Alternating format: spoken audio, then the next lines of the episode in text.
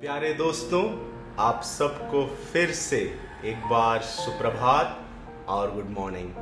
मैं आपका भाई जेसन, जनवरी 22 2019 मंगलवार को फिर से परमेश्वर के नाम से आप सबको मेरा प्यार भरा नमस्कार देता हूँ। कई बार ऐसे संदर्भ आते हैं जब ये दुनिया हमें निचोड़ने की कोशिश करती है। कई बार ऐसे मौके आते हैं जब हम अपने आप को ऐसी परिस्थिति में पाते हैं जहाँ पर काफ़ी मुश्किलें हैं, नाराज़गी है, चिड़चिड़ापन है। काफ़ी बार हमें वो चीज़ नहीं मिलती जिसकी हम चाहत रखते हैं। लेकिन आज मैं एक दैनिक शुभ संदेश लेकर आपके सामने आया हूँ। ये बताने के लिए, दुनिया की निराशा को हम अपने अंदर आने से रोक सकते हैं। उस परमेश्वर पर भरोसा रखकर। आज मैं एक छोटी सी कहानी आपको बताना चाहूँगा, जिससे हम ये सीख पाते हैं। ये कहानी एक 25 साल के नौजवान अरविंद की है। एक दिन शाम को अरविंद अपने घर में काफ़ी गुस्से में आया। वो काफ़ी चिड़चिड़ा था। वो किसी से बात भी नहीं कर रहा था। वो काफ़ी गुस्से में लग रहा था। उसके दादाजी ने अरविंद से पूछा, अरविंद, क्या बात है? तुम इतने चिड़चिड़े और गुस्से क्यों लग रहे हो? क्या हुआ? तब अरविंद ने दादाजी को देखकर गुस्से में कहा, दादाजी, आज का दिन तो काफ़ी ही बेकार था। सवेरे से लेकर शाम तक सिर्फ़ बुरी ही चीज़ें मेरे साथ हुई। तब दादाजी ने पूछा, क्या हुआ? क्या बताऊँ दादाजी? आज सवेरे जब मैं अपने काम में जा रहा था तो मैं पहले से लेट था। और जैसे ही मैं घर के सीढ़ी से उतर रहा था तो मेरे पाँव फिसल गए और मेरे पाँव में मोच आ गई। लेकिन मुझे काम पे जाना ही था। काम में पहुँचने के लिए बाइक से जा रहा था, लेकिन ट्रैफ़िक इतना खराब था कि मैं काम पे लेट में पहुँचा। और जब मैं काम पे पहुँचा तो मेरे सुपरवाइजर ने मुझे काफ़ी डांटा। उन्होंने मुझे काफ़ी कोसा। और जब मैं काम पे लगा तो मुझे सारी मुश्किल काम आज मिली, जिसे मैं ठीक से कर भी नहीं पाया। ऑफ़िस से निकलने से तुरंत पहले मेरे सुपरवाइजर ने मुझे बुलाया और कहा कि सिर्फ़ दो हफ़्ते का समय है मेरे पास, यदि मैं अच्छा काम नहीं करूँगा तो वो मुझे नौकरी से निकाल देंगे।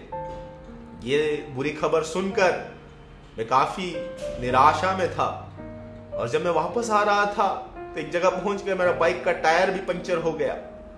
वो टायर पंचर ठीक करने के लिए मैं एक दुकान में गया तो उन्होंने कहा कि ये तो पूरा टायर खराब हो गया है, ये टायर बदलना होगा।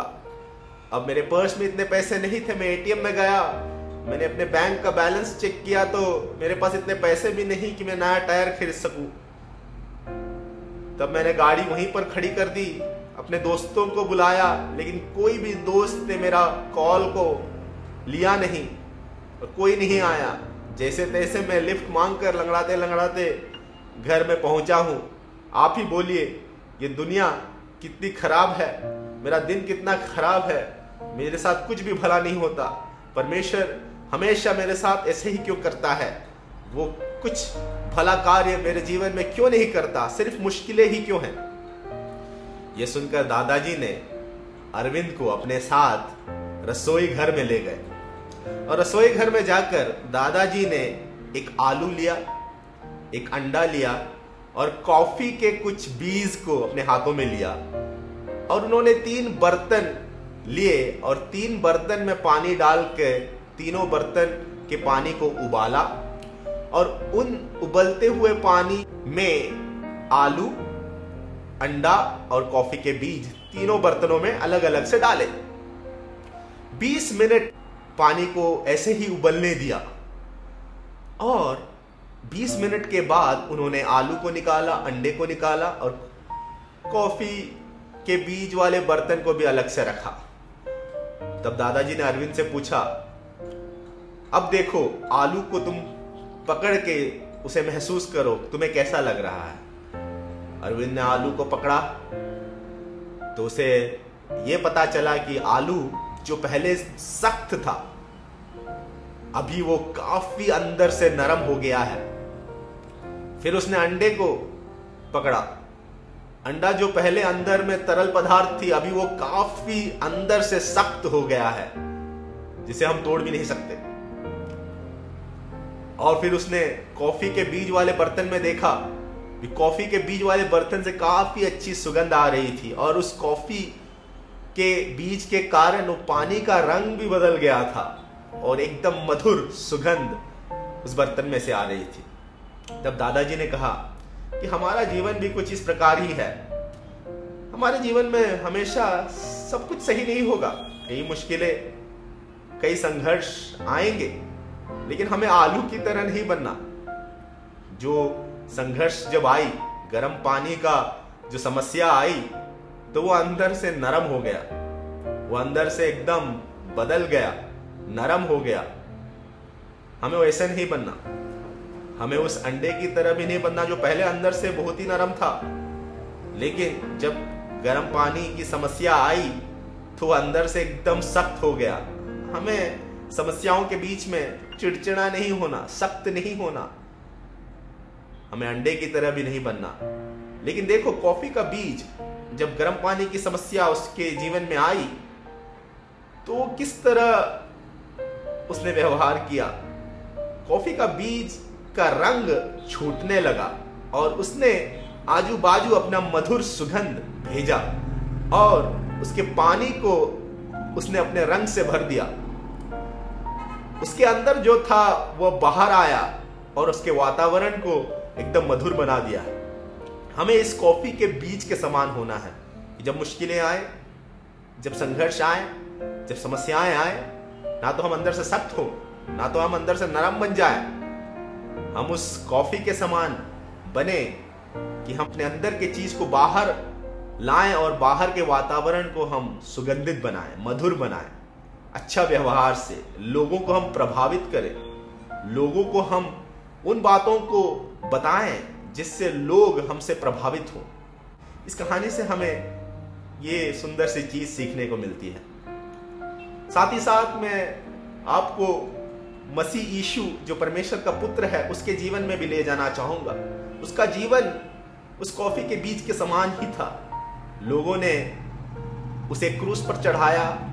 चढ़ाने से पहले कोड़े मारे, उसके मुँह पर थूका, उसको सारी ताड़नाएँ दी वो पीड़ा सहा, कांटे का मुकुट पहना, लेकिन उसके मुँह से कुछ भी बुरी बातें नहीं निकली। वो हमेशा उस प्यार में रहा, जो प्यार के कारण परमेश्वर ने उसे इस जगत में भेजा था। वो सारे जगत से आज भी प्यार करता है, और यीशु मसीह हमें प्यार का संदेश देता है। यीशु मसीह को यदि हम अपने जीवन में ले और अपने अंदर डाले तो जब मुश्किलें आएँगी तो हमारे अंदर से उस मसीह यीशु का सुगंध निकलेगा और वो लोगों को प्रभावित करेगा। बाइबल में कहा गया है कि हम इस संसार के अनुरूप ना बने, लेकिन हम मन में नए होकर रूपांतर प्राप्त करें, क्योंकि वही परमेश्वर की इच्छा है। परमेश्वर चाहता है कि एक रूपांतर हो।